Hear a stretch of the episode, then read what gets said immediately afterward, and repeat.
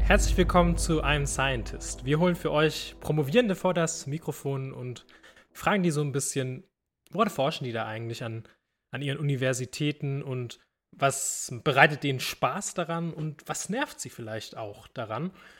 Heute haben wir eine ganz wundervolle Kollegin von mir zu Gast von der Uni Oldenburg, Maren Berthaud.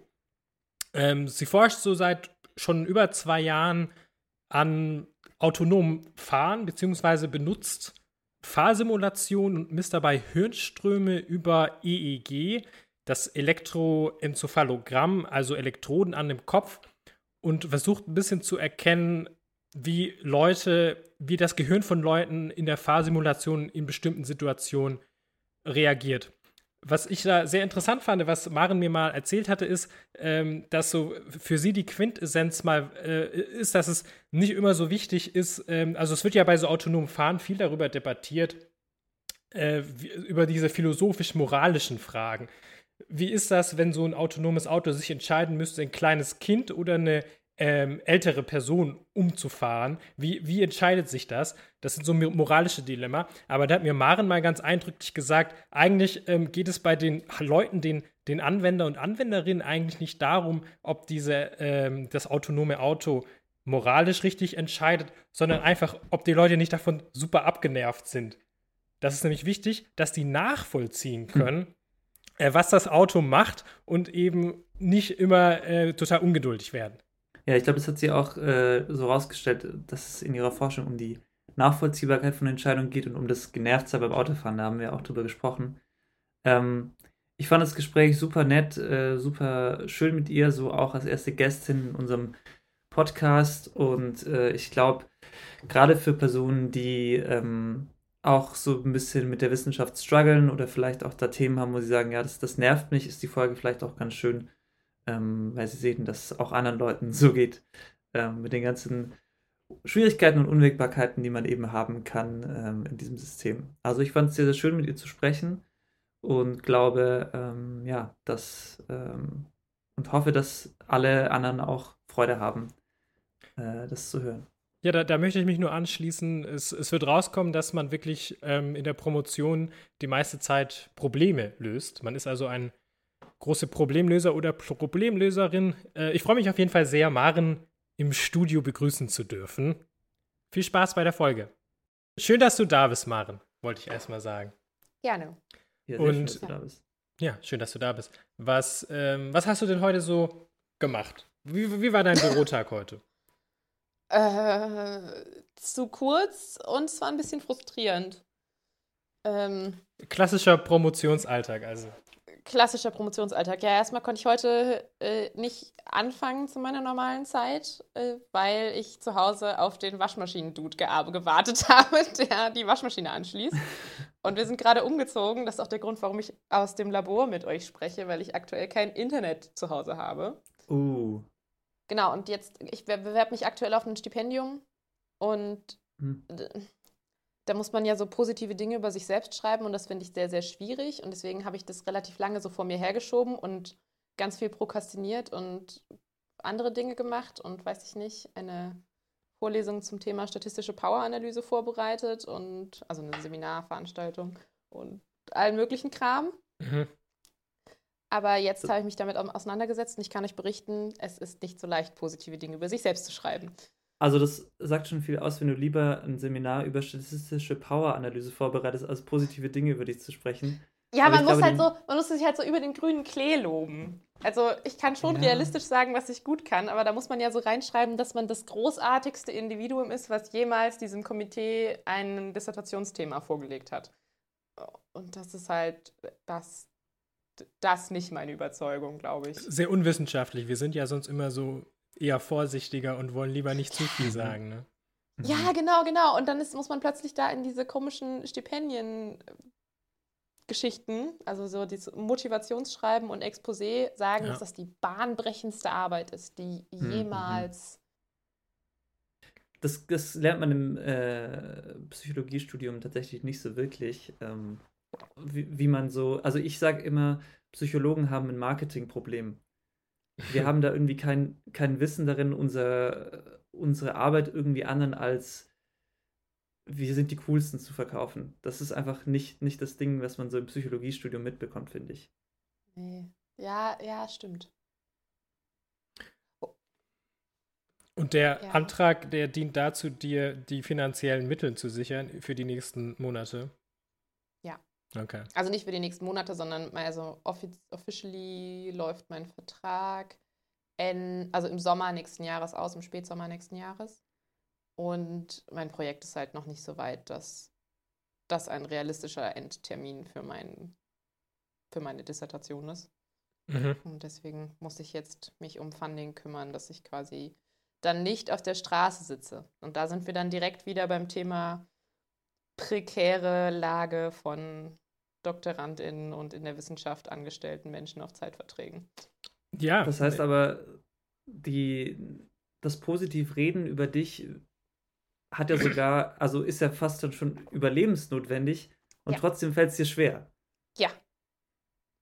Ist ja eigentlich spannend, ne? ja. Weil das, das ist ja dann quasi verbunden mit dem, wie es weitergeht. Ähm, ich, ich denke, wir kommen auf jeden Fall noch auf das Thema mit, mit der ganzen, mit der Wissenschaft und, und dem System, weil ich glaube, da dreht sich bei allen immer viel drum. Ich habe nur eine Frage noch, ähm, damit es die, die Leute, die uns zuhören, vielleicht auch besser verstehen, weil wir jetzt schon so ein bisschen äh, thematisch ähm, noch, oder noch nicht da waren, ähm, an welchem Thema du überhaupt forschst. Also ich habe versucht herauszufinden im Internet, ähm, wenn mir der Daniel deinen Namen vorher abgesagt hat, okay, äh, heute kommt Maren, was macht denn Maren? Und ich habe genau das rausgefunden, was wir auch schon gehört haben. Du machst, äh, warst an der Universität Trier. Das steht in deiner kurzen Beschreibung. Du bist jetzt an der Universität Oldenburg, soweit es ja. stimmt. Und deine Forschung ist beschrieben mit Her research focuses on neurophysiological states, specifically during the interaction between humans and automated vehicles. Also geht es darum, was mein Gehirn macht, besonders dann, wenn ich mit autonomen Fahrzeugen interagiere. Quasi. Stimmt das? Ja, das stimmt so quasi. Also die Grundidee der Forschung ist, dass ähm, Menschen immer, immer mehr mit Entscheidungen künstlicher Intelligenzen konfrontiert sind und mhm. mit denen eben interagieren müssen und auch von den künstlichen Intelligenzen vor Resultate gestellt werden.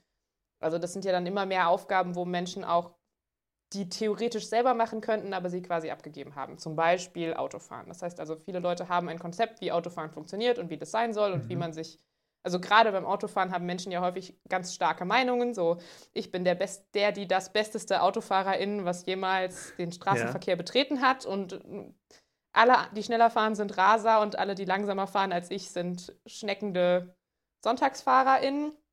Also genau. so.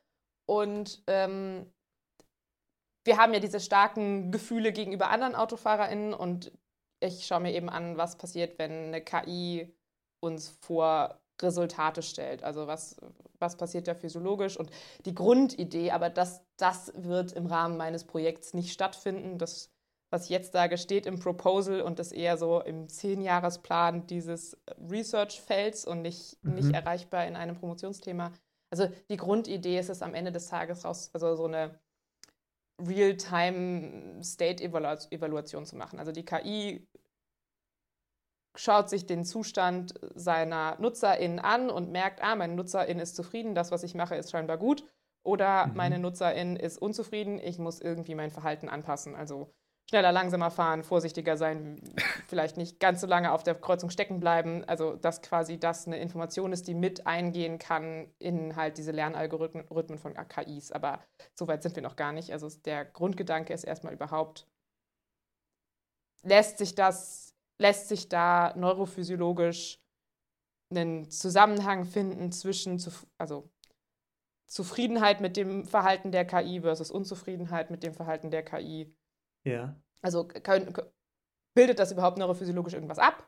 Und wenn ja, mhm, dann kann man mhm. sich perspektivisch äh, überlegen, mhm. ob man das irgendwelchen Learning-Algorithmen zur Verfügung stellt, dass sie halt adaptiv ihr Verhalten anpassen. Oder auch, es geht auch so ein bisschen in die Richtung so individualisierte KIs, also dass quasi, wenn ich jemand bin, der sehr im Promotion-Fokus ist, dass also so schnell irgendwo ankommen will und mhm. dass man dann quasi eine KI hat, die das abbildet oder so im eigenen Sinne Auto fährt im Rahmen der im Rahmen der Straßenverkehrsordnung oder wenn man eher vorsichtig ist. Guter dass, Zusatz. dass, dass halt eher vorsichtiger gefahren wird im Rahmen der Straßenverkehrsordnung. Ähm, ja, okay. das, das, ist so die Grundidee. Also, das aber heißt, am Ende des. Du, du, steckst Probandin, äh, Sätze, die. Also, aus deiner Erzählung habe ich es mir gerade so vorgestellt: du setzt Probandin von Fernseher oder von Computer und die sehen dann irgendwie eine Autofahrt und dann sagt man, schaut man quasi, sind die jetzt mit den. Ähm, mit dem, was da passiert, in dem virtuellen Autofahren äh, zufrieden oder gibt es da eine neurophysiologische Reaktion? Fast. Also ja, äh, ah. fast. Also am, am Anfang habe ich tatsächlich einen Fahrsimulator, also in einem Fahrsimulator gearbeitet. Mhm. Ähm, also ich, ich glaube, das, das ist jetzt auch die Story, warum Daniel mich eingeladen hat. okay.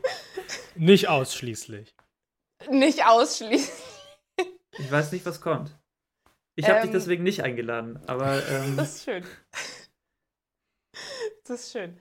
Ähm, nee, also die ursprüngliche Idee war, äh, Fahrsituationen zu generieren, die also die im Rahmen der Straßenverkehrsordnung sind, also legale Situationen, also ich, wir fahren mhm. jetzt nicht, also legale Fahrsituationen, ähm, die entweder, also die man entweder als Autofahrer als akzeptabel empfinden kann oder als eben nicht akzeptabel. Wir haben uns ein paar Studien angeschaut, was die klassischen Fehler sind, die KIs so machen. Und einer der klassischen, also der klassischen Errors, die so KIs machen, die autonome Fahrzeuge betreiben, ist in Kreuzungen stecken bleiben. Also das nicht richtig interpretieren, ob man jetzt rüberfahren kann oder nicht. Und dann hängen die halt auf einer Kreuzung rum und es dauert und es dauert und Gegenverkehr Aber das passiert kommt. mir auch oft.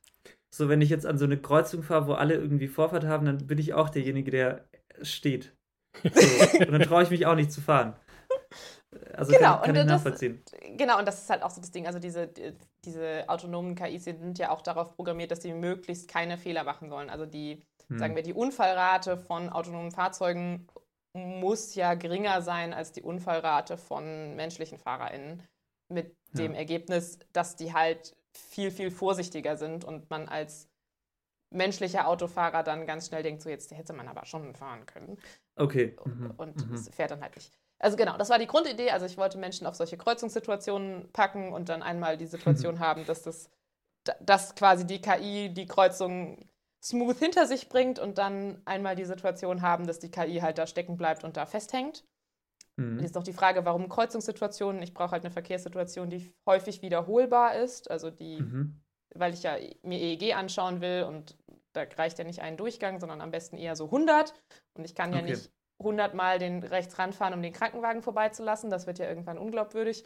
Aber 100 Mal links 100 Kreuzungen kennt man, wenn man durch die Stadt fährt. Naja, aber da, sagen wir so, es ist realistischer auf einer langen Fahrstrecke, dass man abbiegt, als dass man Krankenwägen begegnet. Also ich, ich, ich habe ja in dem Experiment von Maren auch mal teilgenommen. Ich kann es auch mal aus meiner Perspektive Ach, beschreiben. Ja, ganz, ganz zu Beginn ja, noch. Ähm, um das ein bisschen zu testen. Und also es ist wirklich so ein Fahrsimulator, wo auch so eine halbe Karosserie dasteht, ähm, die vor so einer großen Weinland, wo dann eben diese virtuelle ähm, Fahrt drauf projiziert wird. Und es gibt ein Ach, Lenkrad auch vor allem, das dreht sich. Ähm, mhm. Und ähm, also es ist wirklich relativ immersiv so.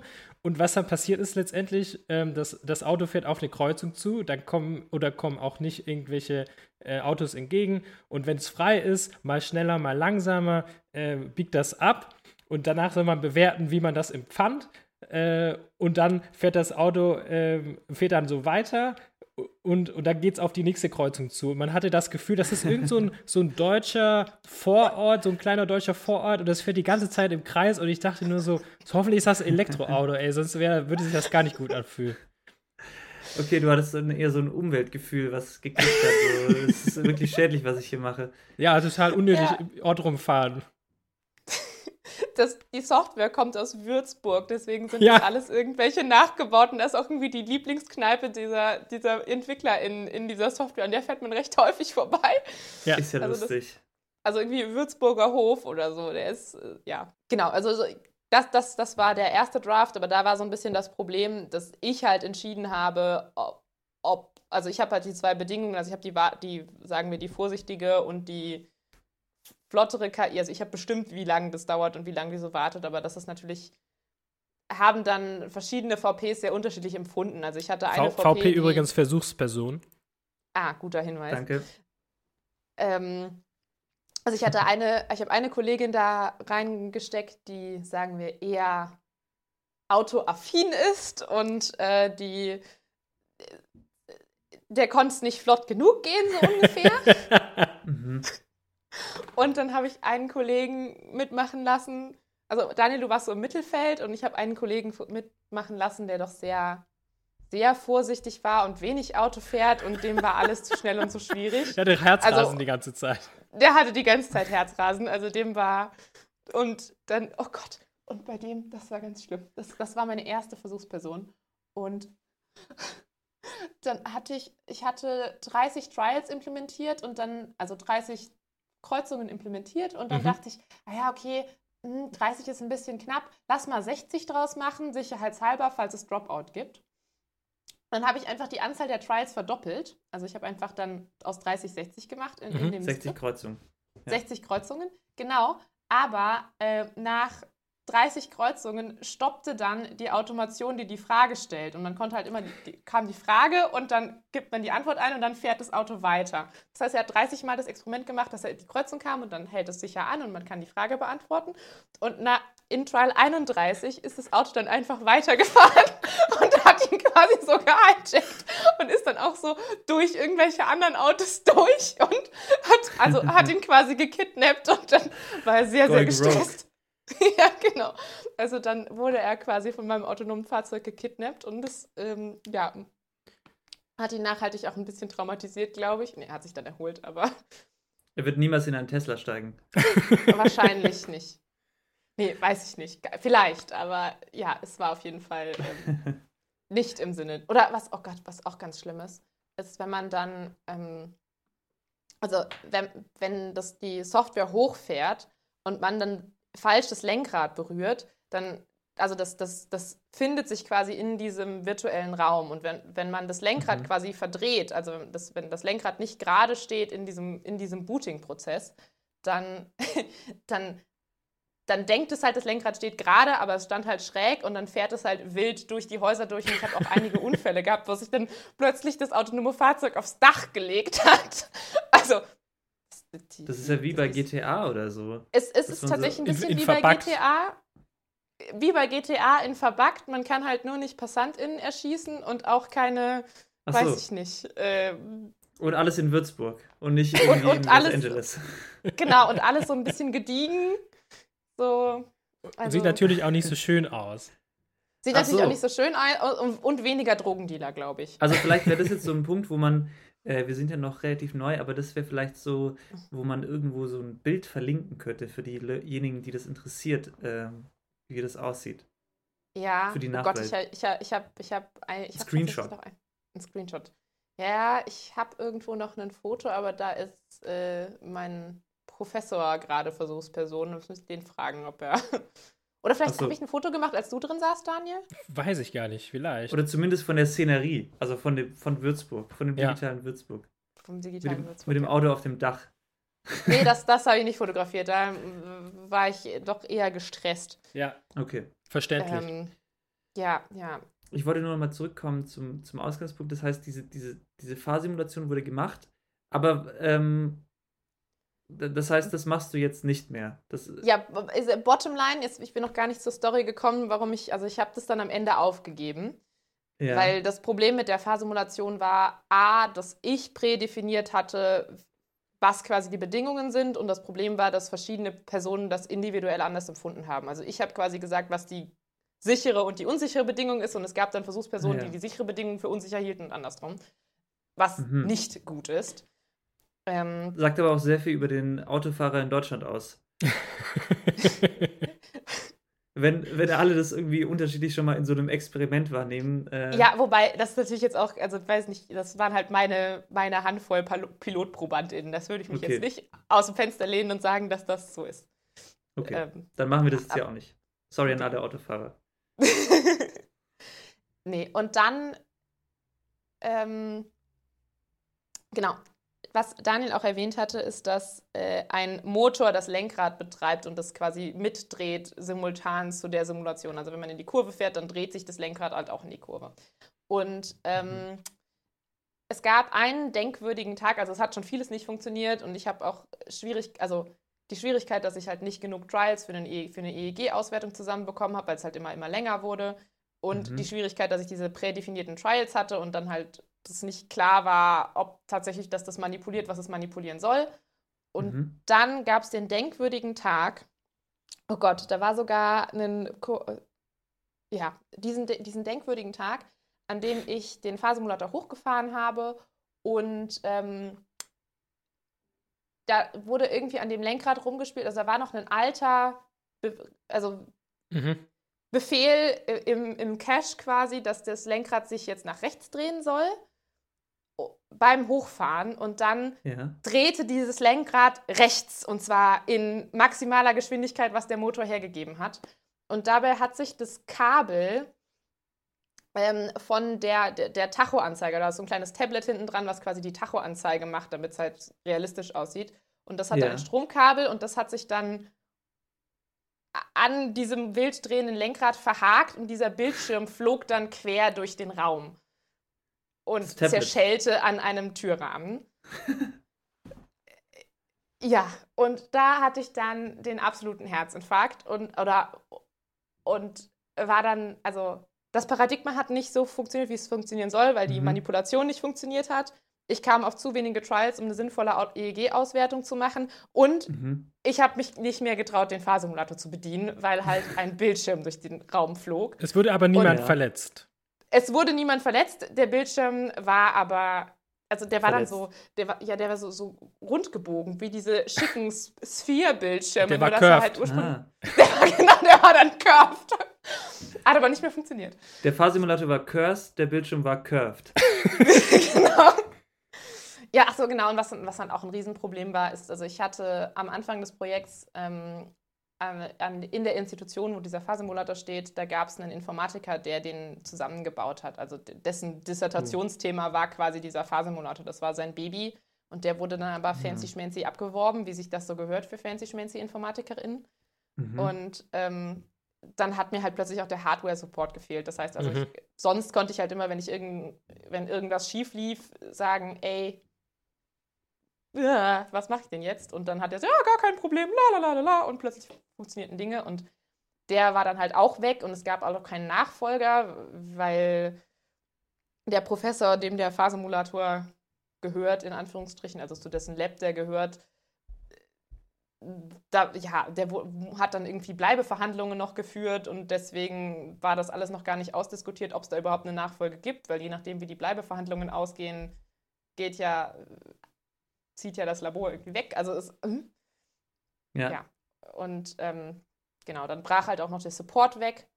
Und dann war halt irgendwie klar, ich kann, das, das geht nicht, das kann ich nicht machen. Und dann habe ich quasi mein Thema nochmal komplett umgeworfen, anderthalb, also nicht komplett umgeworfen, aber das Paradigma komplett umgeworfen. Anderthalb Jahre nach Vertragsbeginn, also Anfang Mai oh, wow. diesen Jahres, genau. Ähm, und habe ein neues, also ein neues Paradigma gebaut, angelehnt an das alte. Also ich mache immer noch was mit Autos, aber jetzt halt im Labor mhm. und ohne fliegende Bildschirme. Ohne, ohne äh, gefährliches. Also das, was man ja den autonomen Fahrzeugen immer vorwirft, dass sie willkürlich gefährlich sind, ist ja tatsächlich auch bei deinem autonomen Fahrzeug wirklich eingetreten. Ja, ist ich ja... weiß jetzt nicht, ob ich das so unterschreiben würde, weil. Okay. aber ja. Ähm, ja, es war nicht so klasse. Jedenfalls hat an, an diesem denkwürdigen Tag ähm, hatte Maren hatte mir halt erzählt, äh, die hat diese Story so eingeleitet, dass sie die erste Person ist, die es geschafft hat, in einem Fahrsimulator einen echten Unfall zu produzieren. Ah ja. Ja, stimmt.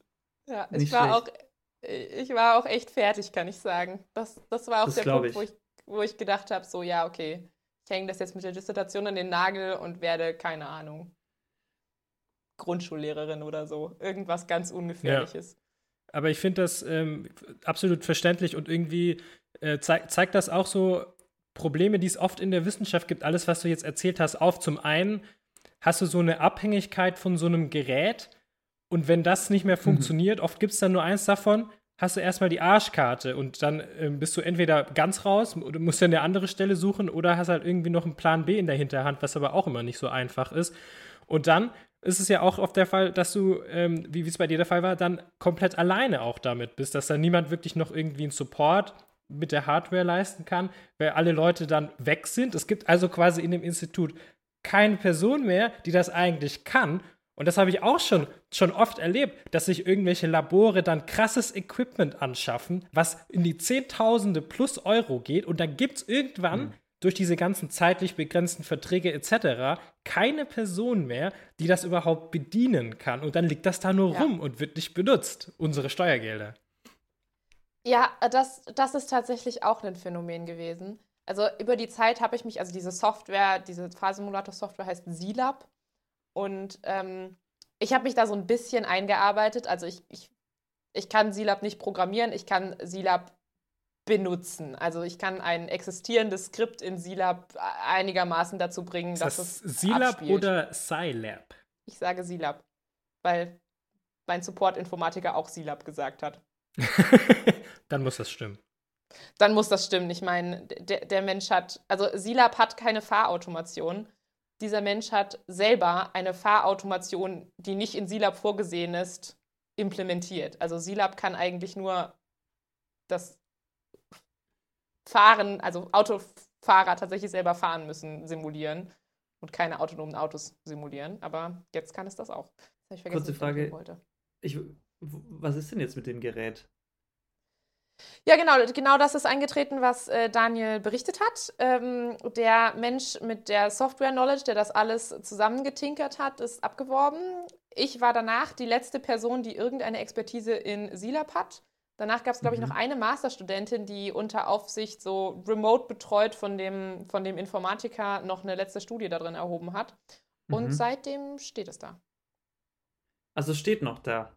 Ja, ja, es ist noch da. Okay. Aber ich wüsste nicht, dass das irgendwer nutzt.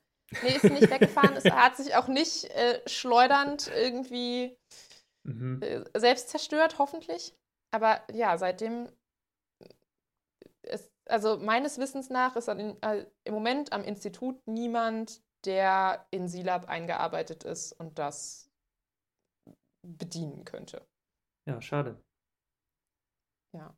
Also und ich würde mich auch nicht herauslehnen und sagen, dass ich das bedienen könnte. Ich habe ein bisschen Nutzererfahrung. Also so. Mhm. Ja. Also, äh, also liebe Fahrsimulator-ExpertInnen da draußen, meldet uns einfach ja. bei, bei uns, wenn ihr, wenn ihr in Oldenburg arbeiten wollt, hier gibt es bestimmt eine, eine Stelle für euch. oder, oder wenn ihr für euren Twitch-Stream, um Autorennen zu fahren, noch ein cooles Equipment haben wollt, um, um richtig echt äh, Stimmt. Aber dann ist das nächste Problem. Dann ist das nächste Problem. Dadurch, dass oh. das ja, dass diese Fahrsimulation ja das komplette visuelle Feld abbildet, gibt es einen nicht unerheblichen Anteil von ProbandInnen, die sogenannte Simulator Sickness erleiden. Denen wird einfach übel. Weil, also man sitzt ja statisch, also man sitzt fest, ja. aber das komplette visuelle Feld dreht sich um einen drumherum, wenn man zum Beispiel links abbiegt. Das heißt mhm. also, also, man kriegt quasi visuell den Input, oh, wir drehen uns und man sitzt aber und das mag das Innenohr gar nicht. Und es gibt durchaus Leute, die ja ihr Frühstück dann wiedersehen. Hat bei dir schon mal jemand gekotzt? Nee, aber ich habe tatsächlich, äh, also ich, ich, ich habe ja dann am Ende da tatsächlich nicht erhoben, außer meine ja. fünf PilotprobandInnen. Und eine Person hat gesagt, uh, es ist ein bisschen knapp, die, die muss, also die, die waren, also ich habe den Leuten halt nicht gesagt, dass sie durchhalten müssen, bis es soweit ist, sondern sobald sie Anflüge merken, drücke ich auf Pause und dann ist Pause. Ähm, aber ich habe tatsächlich ähm, vor kurzem im, im Lab-Meeting, da warst du, glaube ich, auch dabei, da hat diese Person ihre Studie vorgestellt, die macht Fahrsimulationen nicht mit, einer, mit einem Simulator, also nicht mit einem mhm. halben Auto und einem Bildschirm, also einer einem Beamer, sondern mit einer VR-Brille. Und Das heißt also mit der VR-Brille, egal wo du hinschaust, du bist in dieser Situation. Also wenn du in der Karosserie sitzt, kannst du halt an die Decke gucken und dann ist, bist du aus der Simulation raus selber. Ja, ja. Aber mit einer VR-Brille geht es halt nicht. Und mhm. die wollte eigentlich alte Leute versus junge Leute erheben und der sind halt der, die komplette Sample an Ü50-Jährigen, was sie erhoben hat, den war halt komplett schlecht und der ganze Datensatz, also die hat quasi keinen, keinen Datensatz in ihrer äh, Target-Bedingung. Also die die hat sich für einen Effekt im, im Alter interessiert und hat einfach jetzt nur KontrollprobandInnen und gar keine alten Leute. Okay. Wegen Simulator Sickness. Also. Aber das äh, ist ja spannend. Also, das, das schließt vielleicht auch nochmal den Kreis zu dem Punkt, wo du jetzt bist. Also, dieses, ähm, ich habe eine Idee, was ich mache und das schreibe ich irgendwo auf und dann fange ich mal an, daran zu forschen. Und also aus meiner Erfahrung ist es auch so, dass es ja nie das ist, was man dann am Ende irgendwo irgendwo einreicht oder dann auch nee. in seiner Promotion ähm, wieder, wieder zustande kommt. Also ich meine, wenn das jetzt so, das, es ist so, also wie gesagt, ich höre das jetzt nicht zum ersten Mal, ist eben auch die Frage, ob das Teil von Wissenschaft ist, ob das dazugehört, aber äh, ich glaube, was vielleicht nicht passiert ist, man wird darauf nicht so wirklich vorbereitet. Nee. Nee. Oder also, das ist doch der Punkt. Ja, und der ja. Arbeitsvertrag bildet das halt auch nicht ab. Nee, also der Arbeitsvertrag bildet ab, wir machen mhm. das jetzt und dann gibt es da zwei bis drei Experimente zu dem Thema. Dann werden die publiziert und dann ist es fertig. Also, dann kannst du dir für alle Zeiten dein Klingelschild ändern lassen und einen Doktor vorne dran schreiben. Genau. Ja, mal gucken, ob das passiert. ja. Da, da glaube nee, ich, ich erst dran, wenn es soweit ist. Also ich, ich finde ja an sich, ähm, dann sind das vielleicht die wichtigen Punkte, weil ich finde an sich, äh, verstehe ich das auch, dass man, dass es ja auch Teil der Forschung ist, zu sagen, okay, ich habe eine Idee und versuche die zu testen, aber es funktioniert halt gar nicht und ich muss mich ändern und ich muss mein ähm, Gebiet oder meine, meine Forschungsfrage ändern, aber so wie ihr sagt, also äh, es wird halt nicht, also man wird erstens nicht darauf vorbereitet und zweitens ähm, ist auch der Vertrag, in dem man oder die vertraglichen Bedingungen, in denen man arbeitet, ähm, sind halt einfach nicht entsprechend. Ja. Ja, ja, ja das, das ist ein Riesenproblem. Und und dann halt das Problem, was Daniel am Anfang umrissen hat. Also so, dass die Wissenschaft hat es mit einem riesigen Brain Drain zu tun. Also wir, wir haben hochqualifizierte Leute an den Unis. Also wir haben ja. hier Postdocs sitzen, die können die krassesten Sachen. Die kennen das Equipment, die sind seit Jahren hier, die können die krassesten Experimente implementieren. Aber deren Verträge laufen aus. Das heißt also, die sitzen dann, also Sagen wir, die hatten vor, eine, eine Professur anzustreben. Da ist es nicht gesagt, dass mhm. das funktioniert. Das heißt also, die gehen irgendwie in die Wirtschaft und machen irgendwas anderes. Und dann sind das immer irgendwelche dösbaddeligen DoktorandInnen, wie, weiß nicht, ich, Daniel und alle anderen, die halt das Equipment zum ersten Mal sehen, sich denken, oh, spannend, hm, was man damit wohl machen könnte, lauter mhm. Fehler machen. Und mhm. also so, es passieren lauter Sachen, die vielleicht ein erfahrenerer Postdoc die der nicht gemacht hätte. Aber wir machen diesen ganzen Fehler immer und immer wieder, mhm. weil wir die Leute, die das drauf haben, entlassen und irgendwelche Newbies auf die Stelle setzen. Und im Worst Case auch noch so, dass der, der Newbie keinen Access mehr, also keinen Zugang mehr zu dem erfahrenen Menschen hat, weil der erfahrene Mensch ist ja jetzt Data Scientist bei krasser Firma XY. Also mhm. ich, ich glaube, da läuft auch relativ viel relativ ineffizient. Oder es wird, also, ich habe so das Gefühl, da werden so menschliche Ressourcen verschenkt. Mhm. Auf jeden Fall. Weil super viel hochspezialisiertes, wertvolles Wissen für bestimmte Labore einfach abwandert und damit weg ist. Fängt, fängt schon an mit ganz trivialen Dingen. Wir haben hier auf dem Flur eine Kaffeemaschine und diese Kaffeemaschine kann, weiß ich, Urban Legend mäßig, die Kaffeemaschine kann äh, die Kaffees, die sie ausgibt, zählen. Also man, man kann quasi aus dieser Kaffeemaschine irgendwie die Information kriegen zwischen 1. Februar und 30. März sind x Kaffees aus dieser Maschine gelaufen. Das, das ist möglich irgendwie. Aber die Person, mhm. die das mal ausgefuchst hat und die weiß, wie das geht, hat halt mittlerweile eine Stelle an einem anderen Department. Das heißt also, die theoretische... Niemand kann die Kaffeemaschine auslesen.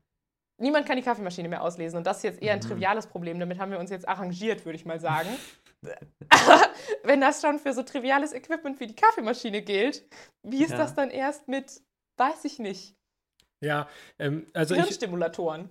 Ich finde, das spiegelt auch wirklich einige der Erfahrungen, die ich gemacht habe, so wieder. Und ich finde, das hat auch viel mit diesem Publikationsdruck zu tun, der eben in der Wissenschaft vorherrscht, dass man soll tolle Experimente mit fantastischen Ergebnissen, die relevant sind, irgendwie produzieren. Und dieser, dieser ganze ähm, Müll und langwierige Prozess, der dahin geführt hat, der wird dann immer komplett, in, der gerät dann in, komplett in Vergessenheit. Und alles, was, was Leute erst an Fehler machen mussten, um es dann richtig zu machen, ist auch nirgendwo wirklich gut dokumentiert, äh, sodass andere Leute, die sich neu mit dem Thema befassen, daraus lernen könnten und diese gleichen Fehler nicht nochmal machen. Also es ist genau wie du gesagt hast, da wird echt viel menschliches, menschliche Zeit irgendwie verschwendet. Und diese ganzen Prozesse, wo einfach nichts bei rauskommt, wenn man die auch irgendwo mal festhalten würde, damit Leute davon lernen können, würde vielleicht einiges effizienter äh, sein in der Wissenschaft.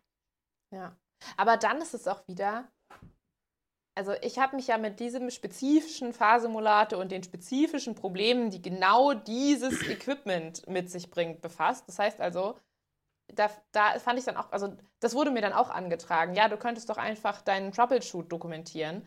Aber das sind so individuelle Probleme, also weil der CAN-Bus des Lenkrads so und so verkabelt ist, kann es passieren, dass noch ein Codeschnipsel über den Arduino im Cache landet und das deswegen rechts rumdreht. Also das ist so nachvollziehbar für alle, die wahrscheinlich zuhören, was du gerade gesagt hast. Nee, also was ich sagen will, ist, wildes, spezifisches Problem kann auftreten. Ja. Hm. Was, mhm. glaube ich, außer man besucht, hat exakt mit diesem selbst zusammengebastelten Equipment zu tun. Also das, und die Wahrscheinlichkeit ist halt einfach gering. Also das, da sind auch, da wird auch ganz viel Zeit in so Kleinkramprobleme gesteckt, die, die auch wahrscheinlich nur mir passieren. Oder nur, mhm. also so, da, wenn das dann auch alle aufschreiben würden, dann frage ich mich, wie kriegt man die relevanten Informationen da raus? Also wie kriege ich jetzt raus, how to build a Fahrsimulator? Weil halt jeder super individuelle Probleme damit hatte ich, diese, diese Probleme in der Wissenschaft, ähm, die sind sicher immanent und über die werden wir sicher auch noch häufiger sprechen. Deshalb interessiert es mich auch natürlich, wenn wenn es diese Probleme gibt. Wahrscheinlich können wir das jetzt nur mit Wunschdenken so ein bisschen lösen, aber wenn du die Möglichkeit hättest, hier ist der Zauberstab, was wären so deine, ähm, deine Maßnahmen, ein, ein bis drei Top-Maßnahmen, um zu sagen, damit können wir das System so ein bisschen stabilisieren und ähm, mhm. Das ist eine sehr therapeutische Frage. Ja, das ist eine äh. therapeutische Frage. Ähm, ich bin ja auch, ich bin ja auch Arbeitspsychologe, mache auch Coaching, deshalb habe ich die wahrscheinlich hier rausge rausgeholt gerade. Ähm, aber vielleicht hast du ja einen, einen, Ansatzpunkt. Ich meine, ich weiß es auch nicht äh, unbedingt. Also ich würde mir nicht herausnehmen zu sagen, ich hätte eine Lösung oder so müsste es. Der, der der Brain Drain muss irgendwie verhindert werden. Also das, das glaube ich, wäre eine ganz große Lösung. Also, also mit Brain Drain meinst du, dass qualifizierte halt, Personen dass, dass, gehen? Dass qualifizierte Personen gehen. Und mein Gedanke, wie man das vielleicht verhindern könnte, mh, mm, ja, das ist halt irgendwie diese Befristungen, diese, diese eng gerafften Befristungen bisschen entzerren. Also dass man die Möglichkeit, also dass man die Perspektive hat, an der Uni auch länger eine Stelle zu haben, wenn man nicht die Professur antritt, sondern einfach mhm. nur ein ganz toller Lab-Manager mhm. ist. Also wenn ja. man einfach mhm. nur der Mensch ist, der quasi sich um Laborequipment kümmert und sich darum kümmert, dass alle Käbelchen richtig verschaltet sind und dass, dass die Experimente gerade auslaufen. Was. Oder fahren. Also Genau, also so, dass man so erfahrene Labmanager hat als rechte Hand von ProfessorInnen, weil ProfessorInnen kümmern sich natürlich um äh, Wissenschaftsmanagement mhm. auf Ebene von Personal und Lehre und hm, und also das, ich finde es einfach, vielleicht ist es auch das, es zentriert sich super viel Erwartung auf dieser einen Person Professor. Mhm. Warum muss das eine Person sein? Warum muss eine Person in einer Abteilung die Lehre übernehmen, also quasi ein, mhm. eine, eine gute Lehrerin sein, das Management übernehmen, also Gelder einwerben, möglichst, also dann äh, Public Relations machen, also irgendwie der Welt erklären, warum die Forschung, die diese Abteilung macht, die besteste Forschung ist überhaupt. Mhm. Und dann gleichzeitig auch noch wissenschaftlich auf dem Kiviv bleiben. Warum ist das ein One-Person-Job? Mhm. Warum wird ein Labor, Labor, nicht von einem Team geleitet, was das irgendwie zusammen macht? Mhm. Und was diese Expertisen mitbringt. Also, weil am Ende des Tages, und das ist nämlich auch, oh Gott, jetzt, jetzt fange ich an. Am Ende des Tages ist es nämlich auch so, wir bilden WissenschaftlerInnen aus und hm. der beste Wissenschaftler unter allen, im Idealfall, mhm. bekommt dann den Job Professor, mhm. aber seine Arbeit, seine ihre Arbeit ist dann gar nicht mehr Wissenschaft machen, sondern eben mhm. Lehrerin sein, äh, Manager sein, Public Relations Mensch sein, also mhm. super viele Aufgaben, die jetzt im Kern mit wissenschaftlicher Arbeit wenig zu tun haben. Warum, ja. warum blockieren wir diese Ressource dieses besten Wissenschaftlers mit so merkwürdigen Verwaltungsaufgaben? Warum, also ja, vielleicht ist es das, warum gibt es Professoren, die so eine Personalunion dieser ganzen verschiedenen Bereiche sind? Warum ist es kein Team? Das ist total interessant, ähm, weil das, was du beschreibst, ähm, also ich bin ja, wie gesagt, Arbeitspsychologe, das kennen wir unter dem sogenannten Peter-Prinzip. Und das, mhm. das Peter-Prinzip besagt, dass eine Person ähm, immer irgendwann in ihre eigene Unfähigkeit befördert wird, wenn das System nicht richtig funktioniert. Das heißt, es passiert auch in, in Unternehmen genau das, was du beschreibst. Es wird die Person befördert, die einfach die kompetenteste ist in ihrer Arbeit. Und dann wird mhm. plötzlich halt der oder die Programmiererin, der Programmierer, die das am besten machen, werden dann Teamleiter und merken, eigentlich wäre ich doch viel lieber einfach ein guter Programmierer und eine gute Programmiererin und würde dann vielleicht doch nicht das Team leiten, aber jemand anderes wird gar nicht befördert in diese Position. Und ähm, ist natürlich ein Ansatz zu sagen, die Leute, die sich dann zum Beispiel um diese technische Ausrüstung kümmern, ja, können das einfach machen, ohne dass sie jetzt aufsteigen müssen und trotzdem in dem System bleiben dürfen. Ja. Ich habe mich nur gerade gefragt, ähm, ist es dann einfach das Geld, das fehlt? Also wenn man sagt, es ist ja vielleicht immer die Ausrede, dass man sagt, ja, man kann die Person nicht weiter bezahlen. Deshalb, ähm, äh, also würde, würde das Problem mit mehr Geld gelöst werden? Da habe ich so zwei Herzen in meiner Brust. Einerseits, na klar, mehr Geld in die Wissenschaft ist immer gut. Ja. Aber dann ist es auch, mh, hm, wir wollen ja auch irgendwie effiziente Wissenschaft haben. Wir wollen ja auch irgendwie, dass, dass, dass sich was bewegt, dass tatsächlich was gefunden wird, dass es irgendwie weitergeht. Mhm. Und wenn dann ein System entsteht, wo halt absolute Sicherheit über die eigene Stelle, also absolute Sicherheit, also wo dann irgendwie klar ist, ich habe diese Stelle jetzt bis zu meiner Rente, ich mache jetzt irgendwie was, ist völlig egal. Also was ich halt so ein bisschen sehe, ist, bei Wissenschaft gibt es kein klares Erfolgskriterium. Und das ist auch der Grund meiner mhm. Meinung nach, woran es hier krankt. Also in der äh, für ein Unternehmen ist es irgendwie klar, wenn ich Umsatz und Profit mache, dann bin ich ein erfolgreiches Unternehmen. Und mhm. das ist ein relativ klares, hartes Kriterium. Also so, mhm. schaffst du es, deinen Umsatz zu machen, ja oder nein? Aber in, in, oder schaffst du es, Profit zu machen? Aber in der Wissenschaft ist es halt nicht so klar, was ist Profit? Also mhm und dann gibt es halt dieses arbiträre Ding zu sagen, ja, jetzt werden hier die Anzahl der Paper zählt.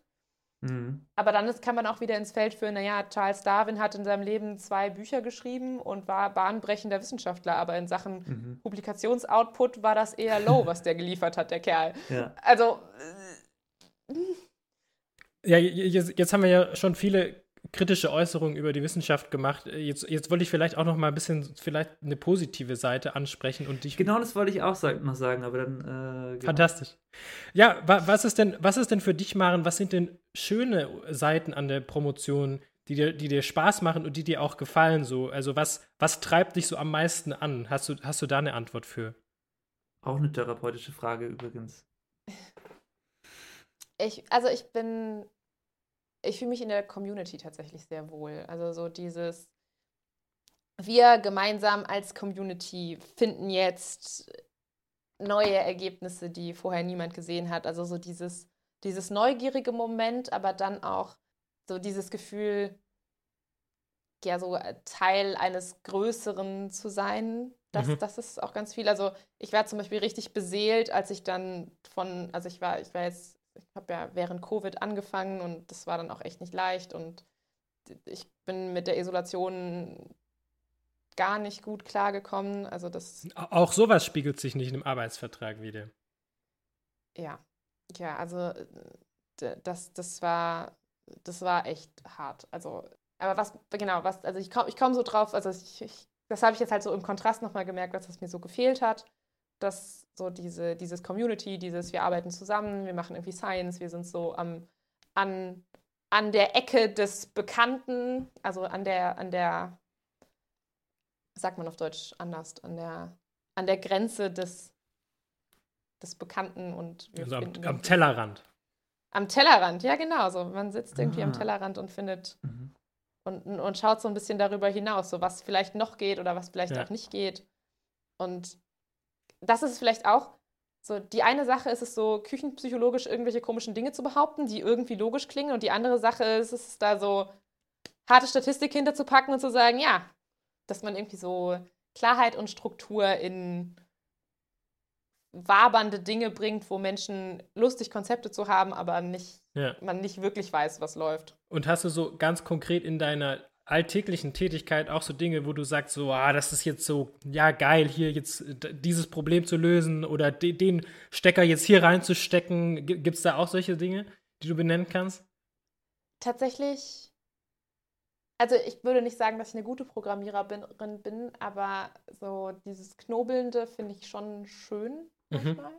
Also so, das ist so, so, okay, jetzt ist da irgend so ein komischer Fehler. Was, was ist da los? Was. ja. Und ähm, ja, also ja, ich bin, ich bin keine gute Programmiererin in MATLAB, aber ich mache es eigentlich ganz gerne. Cool. Ja, wo wir schon so ein bisschen beim Thema sind, mich interessiert ja immer, ähm, auch so für die, für die Leute da draußen, die uns zuhören, ist das immer, ne, jetzt hast du über deine Forschung erzählt, die wissen ein bisschen, okay, du setzt Leute in den Fahrsimulator und irgendwie machst du was mit den Daten und Programmieren ist involviert. Aber wie sieht eigentlich so generell dein Alltag aus? So, kannst du mal so beschreiben, wann fängst du in der Regel an, wann hörst du auf und womit verbringst du die meiste deiner, deiner Zeit? Die meiste Zeit verbringe ich vor irgendwelchen Fehlermeldungen auf jeden Fall. Der Klassiker. Natürlich. Äh, natürlich. Ähm, nee, also sagen wir, mm, ich bin tatsächlich jemand, die einen, also ich versuche klare, clean Weekends zu halten. Also ich versuche mhm. Hm. tatsächlich unter der Woche zu arbeiten und an den Wochenenden auch nicht zu arbeiten. Mm, das heißt also, ich, ich versuche, Arbeit nicht mit nach Hause zu nehmen. Das gelingt meistens. Mhm. Ähm,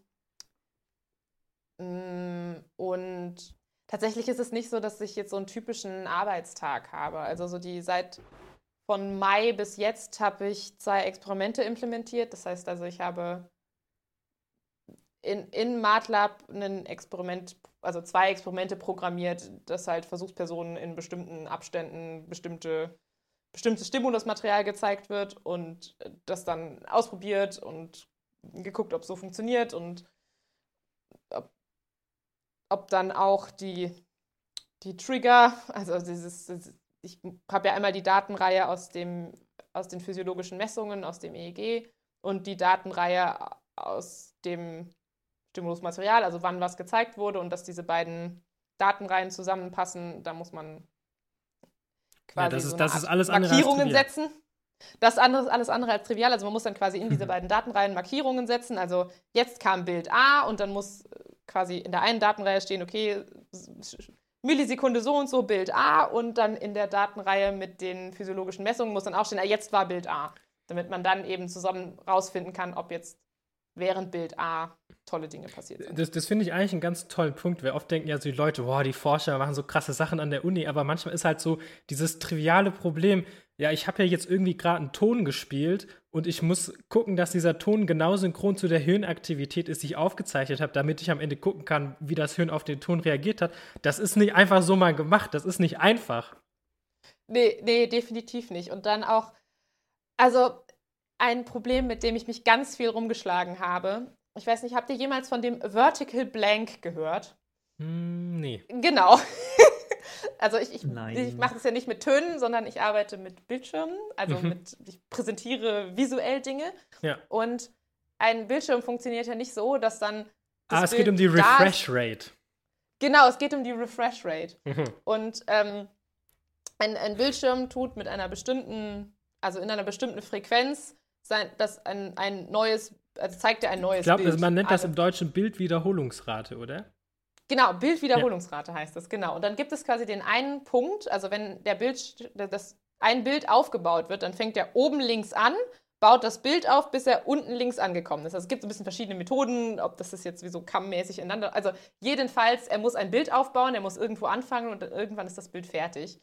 Und das mhm. sorgt dann ja natürlich dafür, dass diese Bildaufbauphase für meinen spezifischen, ähm, für meinen spezifischen Bildschirm sind das 16 Plumps Millisekunden. Und das ist jetzt die Frage, ab wann hat die VP die Möglichkeit, also die Versuchsperson, die Möglichkeit, das Bild zu sehen? Hm. Millisekunde 0, naja, da ist das Bild noch nicht aufgebaut, da ist es oben links in der Ecke.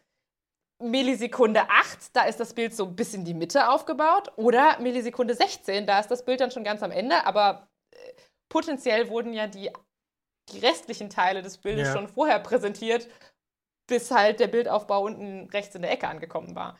Und dann allein schon solche Gedanken, die man sich seinen Lebtag vorher noch nicht gemacht hat, so ab wann zählt ein Bild als präsentiert, ja. ist ja schon absurd. So. Das ist wirklich absurd. Also du, so in deiner Forschung, und ich erkenne es auch von anderen Leuten, die Hirnforschung machen, du brauchst halt einfach krasse Computer und auch so in deinem Fall Verkabelungsskills. Also wie gesagt, äh, Lenkrad verkabeln, äh, C-Bus irgendwie Stecker rein und so, das ist wirklich, äh, ja, das ist. ja, ja. Äh, Klingt eher so nach so einem. Das klingt nicht so, wie sich die Leute vorstellen, wie wenn man dann sagt, ja, ich ähm, promoviere im Bereich der Psychologie oder ich, ja. ich habe Psychologie studiert. Und was machst du jetzt? Naja. genau ähm, so. Ich schaue mir jetzt an, wann der, wie, wie schnell der Bildschirm sich refresht. Okay. Ja, das, das ist tatsächlich auch ein Ding. Also so äh, dieses Psych Psychologie, da denken immer alle an die rote Couch und an Mhm. Und was hat das jetzt mit deiner Kindheit zu tun? Und wenn ich dann erzähle, ja, ich programmiere in MATLAB und mache mir Gedanken über ja, Refresh Rates, dann sind alle immer hoch irritiert. Das wäre doch eine Frage, die, die ich mir auch notiert hatte. Wie bist du zu deinem Thema gekommen? Mhm. Also, vielleicht holt ähm, es auch zu weit aus, aber so dieses. Nee, wirklich so äh, weiß ich nicht. Ich versuche. Versuch Psychologie studiert in Trier und dann. Ja, äh, ähm, autonomes Fahren. Einfach einmal in einem Tesla mitgefahren, autonom und gemerkt, oh Gott, nee, das, nee, nee, das ist die Zukunft. Großer, großer Elon Musk-Fan. Ja. Das ist das, ist das Absurdeste an der Sache. Ich besitze nicht mal ein Auto. Und ich glaube ah. auch nicht so richtig dran, dass der Individualverkehr die Lösung unseres strukturellen Problems ist. Mhm. Nee, ähm, ich, ha, ich habe Psychologie studiert und bin dann im dritten Semester von meinem Psychologiestudium an eine Statistiktutor in Position gekommen. Also habe dann quasi die Statistiktutorien für die Erstsemester gegeben, so. Mhm. Der Einstieg, T-Test, ANOVA, multiple Regression, das, das, und das habe ich dann über Jahre äh, Erstsemester statt äh, Psychologiestudierenden vermittelt. also die Westen. grundlegenden statistischen Verfahren, die, die ja, ja, ja. So. Danke für die Einordnung, Philipp. Yes, man darf ganz viele schwierige Wörter verwenden und Erstsemester schocken. Nee, ich habe okay. ähm, und da ist mir halt klar geworden, dass die Grundlage, also so all, alle wissenschaftlichen Aussagen, die wir treffen oder nicht treffen, hängen daran oder die, die Belastbarkeit aller Aussagen, die irgendwie von der Wissenschaft rausgetragen werden an die AnwenderInnen und NutzerInnen, hängen am Ende daran, ob das halt top oder flop ist, ob da saubere Statistik im Hintergrund gemacht wurde. Mhm. Und um das bewerten zu können, also um quasi rauszufinden, erzählen Menschen gerade Quatsch oder ist es, kann das tatsächlich so sein, wie sie das erzählen? Die einzige Möglichkeit ist, durch diese Statistik durchzusteigen und das selber lesen zu können. Und das, mhm. das ist mir so am Anfang meines Studiums irgendwie klar geworden. Das, es wird immer ganz, ganz viel behauptet, aber was dann am Ende da dran ist, die einzige Person, die das rausfinden kann, bin ich, indem ich mir da eine gewisse Kompetenz aneigne. Genau, und dann hatte ich mir diese Kompetenz angeeignet und äh, habe irgendwie so Spaß an wissenschaftlichem Arbeiten entwickelt und fand irgendwie EEG und Hirnströme spannend, was auch so ein bisschen daran lag, dass das das Labor war in Trier, an dem ich auch mitgearbeitet habe. Die haben halt EEG-Aufnahmen mhm. gemacht, da bin ich da so rangekommen. Und in gewisser Weise war ich dann einfach auch so ein bisschen gut da drin. Mhm. Ähm, und dann war aber die Situation, dass, also mein Professor hat eigentlich gesagt, ah, würde eigentlich gerne, dass ich bei ihm promoviere, aber er ist halt jetzt emeritiert. Das heißt also, das ist nicht sinnvoll ja. mehr. Im Ruhestand dann, quasi. Genau, er ist im Ruhestand. Ja. Also äh, ich weiß auch gar nicht, ob der man das emeritiert. Ja, egal. Wir nennen es emeritiert. Fermentiert. Fer yes. Genau. Ja. Fermentiert. Genau. Wie Kimchi. so ein guter Kombucha. Ja, ja, haltbar. Sag mal, was, was riecht hier eigentlich so? Ah ja, es ist der, der Professor, ist hier. ähm, genau, und dann äh, habe ich halt überlegt, so, wo will ich denn hin? Was, was würde ich gerne tun? Und meine Parameter waren, ich wollte irgendwie was mit EEG und was Physiologisches machen. Ich wollte an eine Uni, wo, wo über EEG hinaus auch noch andere Dinge gemacht werden, also die nicht nur EEG haben, sondern die vielleicht auch noch, also wo so ein paar mehr Bereiche zusammenkommen. Ähm, und ich wollte eher nicht klinisch arbeiten, weil aus meiner mhm. traumatischen Erfahrung mit den Stressexperimenten mit Menschen, denen es sowieso schon schlecht geht, das konnte ich mit meinem Gewissen nicht vereinbaren. Das heißt also, ich yes. wollte irgendwie psychologische Forschung in der gesunden Stichprobe machen, die aber irgendwie mhm. physiologisch ist. Und dann habe ich mich halt so ein bisschen umgeschaut und dann gab es halt dieses das Opening hier in Oldenburg und dann hat mein Professor auch gesagt, ah ja, das ist ein gutes Lab, da kann man sich wohl hinbewerben. Und dann haben wir da mal eine E-Mail, also habe ich da mal eine E-Mail hingeschrieben und ähm, genau, dann habe ich diese Stelle bekommen. Und dann bin ich nach Oldenburg gezogen. Ja. Okay, ja. Also so eine Mischung aus ähm, äh, Statistik, anspruchsvoll, gemerkt, okay, das ist irgendwie interessant, dann Hirnströme plus noch irgendwie ein bisschen was Anwendbares, was nicht mit klinischer Psychologie zu tun hat. Ja, oder was heißt, was, also ich, ich habe gar nicht das Problem mit klinischer Psychologie. Ich finde klinische Psychologie super, super wichtig. Ich ja. finde es aber super, super gemein, Leuten in der Klinik, denen es eh schon schlecht geht, irgendwelche Experimente anzutun. Also weil Experimente mhm. sind einfach anstrengend mhm. und mhm. Äh, was halt auch so ist, die, die, die Mühlen malen langsam. Das heißt also, die Forschungserfolge, die man dann erzielt, bringen mhm. wahrscheinlich den Menschen, die an der Forschung teilnehmen, relativ wenig. Ja.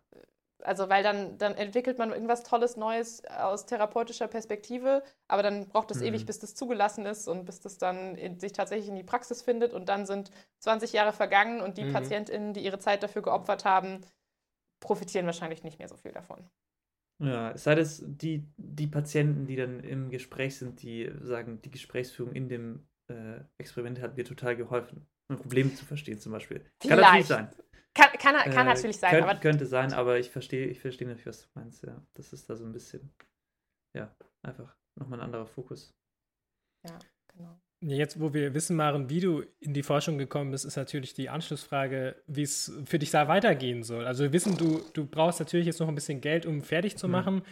Ähm, aber möchtest du denn danach weiterhin in der Forschung bleiben oder hast du vielleicht schon andere Perspektiven im Kopf oder noch, noch gar keine Gedanken? Boah, also ich mache mir da schon Gedanken, aber ich finde es ganz, ganz schwierig. Ja. Also, mm, ich nehme auf jeden Fall wahr, dass ich vielleicht nicht genug Ellbogen habe für das System Forschung. Also ich weiß nicht, ob ich genug Ellbogen habe, um zu sagen, na klar bin ich die krasseste Wissenschaftlerin und deswegen solltet ihr mir die Professur geben. Mhm. Ich weiß nicht, ob das so in meiner Persönlichkeit liegt oder ob, ja, äh, das leiste ich vielleicht einfach nicht. Und dann musste ich mir jetzt schon überlegen, ob, wenn ich jetzt schon weiß, dass ein, der Weg in die Professur wahrscheinlich an meiner Persönlichkeit krankt. Das ist, das ist dieses klassische Problem, dass nicht immer die besten, äh, schlauesten Leute am Ende in die Professur bekommen und in der Wissenschaft bleiben, sondern eben ne, die, die am meisten das irgendwie aushalten können und genug Ellbogen bewiesen haben, was nicht unbedingt immer sein äh, heißen muss, dass sie dann auch schlau sind. Das ist halt auch, das ist auch so ein, ein komischer Fakt an der, von der Wissenschaft ich, ja, ich würde mir, also ich würde, genau das ist halt auch das Ding. Ich habe nicht die innere Überzeugung, dass ich die schlauste Person bin, die äh, in diesem Gebäude wandelt. Also bin ich einfach nicht. Das Oder du sagst es nicht so gern. nee, bin ich einfach nicht. Es ist, es ist okay, einfach so. Yeah. Das ist auch völlig in Ordnung. Also ich, ich habe meine Stärken, aber. Aber, aber die schreibst du nicht gerne auf. Die schreibe ich nicht gerne genau. auf. Das heißt, ich schreibe nicht gerne auf. Vielleicht sind die auch einfach nicht weiß nicht. Ja, aber ich finde auch. Das ist jetzt sehr stressig. Ich fühle mich gerade wie in einem SCPT, in so einem Stresstest, Bewerbungsgespräch. Erzählen so, Sie einmal, nee, was nee. so an Ihnen gut ist. Ich finde aber. Ich ziehe meinen äh, weißen Kittel aus, dann ja. fühlst du nicht so gestresst. Okay. Aber es ist halt ist schon ein guter Punkt. So generell hat man ja in der Wissenschaft ähm, auch immer so ein bisschen so einen Minderheitskomplex. man ist irgendwie sich nie gut genug und man schaut immer, oh, da gibt es immer krassere Leute, die, die publizieren andauernd irgendwie krasse Arbeiten und so. Und man, man, man hat immer das Gefühl, man macht nie genug, man liest nie genug, man ist nicht schnell genug und so. Da, da kriegt man oft äh, das Gefühl, dass man gar nicht so viele Stärken hat oder das verblasst immer. Und, und da ist es mir immer wichtig zu sagen, und ich glaube, das kam aber in unserem Gespräch immer so raus, man lernt doch eine ganze Menge in so einer Promotion. Ähm, das, ne, wir haben diese ganzen technischen Aspekte, wie ein Bildschirm funktioniert, wie man mit der Hardware umgehen muss, das sind alles Skills hey, und, ja. und also die ganzen Soft Skills on top mit der Frustrationstoleranz, die man beweisen muss und das alles. Ähm, ich glaube, vergeudete Zeit ist das in keinem Fall. Und also ich muss wirklich sagen, ähm, die, die, also die Menschen, die das machen, die sind offensichtlich, äh, die haben was auf dem Kasten und ich glaube, dieses Gefühl, also es ist ja das klassische, also das geht auch allen Menschen, die in Beruf einsteigen oder die irgendwie anfangen, was zu machen und sich auch nur reinbegeben, haben ja auch ein ähnliches Gefühl zu sagen, natürlich bin ich nicht die krasseste Person, was möchte ich vielleicht anderen Leuten, die um mich rum sind, erzählen, aber ähm, ich glaube, wenn man jeden ehrlich fragen würde und jeder Mensch, der ehrlich wäre, würde, also da muss man schon sehr abgebrüht sein, um zu sagen, ja, ich bin der Beste. Sind wir immer ehrlich. Also ich bin. Da braucht man vielleicht glaube, einen Nobelpreis für. ja, dann ist es vielleicht auch legitimiert dadurch, aber ich finde, ähm, ich, ich glaube schon, dass man auch jedem, der das vielleicht auch hört und sagt, ich habe hab da ähnliche Gedanken und das ist auch meine Erfahrung mit, äh, auch aus der Berufswelt allgemein, dass man sagen kann, ähm, das ist einfach immer ein sehr subjektives Gefühl, dass man, natürlich ist man nicht der Beste, das, das wissen wir auch, aber das heißt nicht, dass man dass man keine Skills hat oder dass man nicht irgendwo besonders gut drin ist. Äh, beim, beim Thema Skills würde ich nochmal einhaken. Mhm, ähm, ja. was, was für mich ein riesiges Thema ist, oder also womit ich mich, also das ist jetzt tatsächlich recht therapeutisch, womit ich mich sehr viel so innerlich rumschlage, ist, dass ich das Gefühl habe, ich habe ein sehr komisches Konglomerat an Skills. Also so, mhm. die so hochspezifisch in verschiedenen Bereichen sind, aber so. Hoch absurd gemischt. Und dann mhm. frage ich mich so, wer auf diesem Planeten, welche Arbeitgeberin braucht denn das? Also wer braucht jemanden, der Makler programmieren kann, wie ein Bildschirm funktioniert und weiß, was ein therapeutischer Winkel ist? Genau. Ich glaube, da gibt es viele. weiß ich nicht. Doch, also ich glaube, ähm, das, das ist einfach so, die, diese Fähigkeit, die man mitbringt ähm, aus, aus der Promotion, das hast du eigentlich auch vorhin sehr schön beschrieben, finde ich, ist vor allem, und klar, da müssen sich die Unternehmen auch bewusster werden, aber ist vor allem eine unfassbare Problemlösefähigkeit. Also das, was mhm. du die ganze Zeit beschreibst, ist ja, ich habe die ganze Zeit irgendein Problem und muss es lösen und ich schaffe das auch, ich komme voran. Und du hast dich in die komplizierteren technischen Themen eingearbeitet. Also das ist einfach so ein, so ein Metaskill. Das ist vielleicht auch dieses, äh, Psychologen haben ein Marketingproblem-Thema, äh, das, das ist ein unfassbarer Skill. Und äh, also egal, wie man das dann framet und egal, mit was man zu tun hat, du kannst programmieren, du kannst dich in technische Sachen einfinden. Also ich finde, es ist ein krasser Skill und damit weiß ich eigentlich auch implizit, okay, du kannst dich auch in andere Themen und Problemfelder eingeben, die ich dir jetzt hinwerfen würde. So. Ja, vielleicht. Ja, ich bin mir da ziemlich sicher. Also, aber dann, dann finde ich es halt auch total schwierig. Ich hatte auch eine Phase, wo ich dachte, ich also als, als, als es mit meinem Experiment im Phasensimulator so den Bach runterging, hat, hatte ich auch eine Phase, wo ich gedacht habe, okay, das hier, das hat alles gar keinen Sinn mehr, ich mache jetzt irgendwas anderes. Ich äh, mhm. suche mir jetzt. Aber ich fand es ganz, ganz schwierig, so, wenn ich so darüber nachgedacht habe, so was, was kann ich, was kann ich nicht, so das in irgendwelchen Jobanzeigen wiederzufinden. Mhm. Also so, da, da, da, stehen dann so, da stehen dann so Phrasen drin, also da steht dann irgendwie äh, Java programmieren und teamfähig sein, aber. Pff, Yay. Also, ja. hm? was bedeutet das überhaupt? Also, mein Tipp ist immer einfach bewerben.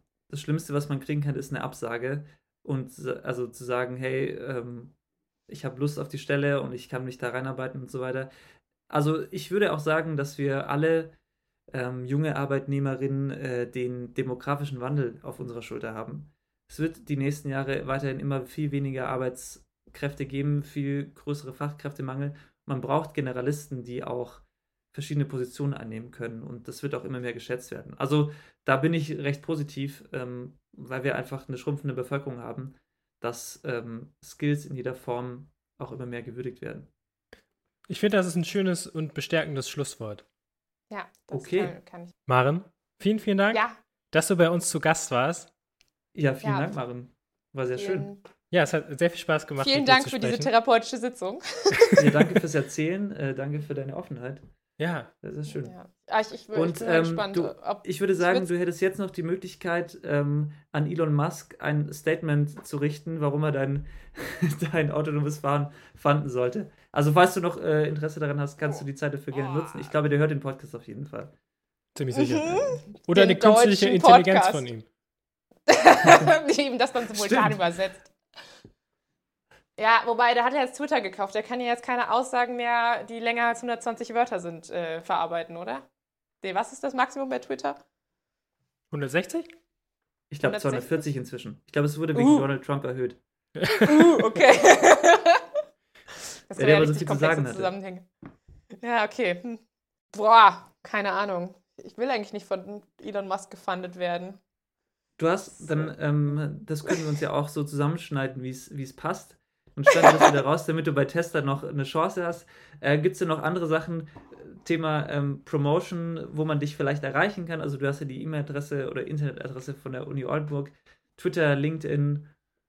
Wenn jetzt Ah. jemand sagt, hey, interessante Person, mit der möchte ich mich connecten oder ich habe vielleicht was beizutragen, noch was zu sagen, wie kann man dich erreichen? Ähm, also, ich habe ein bisschen das Problem, dass ich vor kurzem geheiratet habe und ich nicht unter meinem aktuellen Namen zu finden bin. Äh, Ah, okay. Daniel hat das auch schon herausgehoben. Also, die einzige Adresse, wo mein Name stimmt, ist äh, tatsächlich meine Uni-Mail-Adresse. Also, das ist ähm, äh, maren.bertot.uni-oldenburg.de. Bertot schreibt man ein bisschen schwierig. B-E-R-T-H-E-A-U. Hm. Okay. Ähm, Wir ja. können die E-Mail-Adresse auch verlinken oder wir haben diese Möglichkeit. Ja, Shownotes. Shownotes. Hashtag Okay. Shownotes. Da äh, ist ja, dachte ich, ist vielleicht auch interessant, dann, wenn, fall, falls sich das jemand anhört. Ähm, Nicht so pessimistisch Dann- hier. ja, genau. Nicht- Das schneide ich wieder raus. Nur positive Gedanken. am Späte, Ende. also mindestens deine und meine Mutter sollen das hören. Stimmt. Also, also ja, und Mama, also ähm, ich, ich, ich habe Maren- vier Geschwister. Wenn die das auch alle noch hören, dann haben wir ja quasi ah, schon fast. perfekt.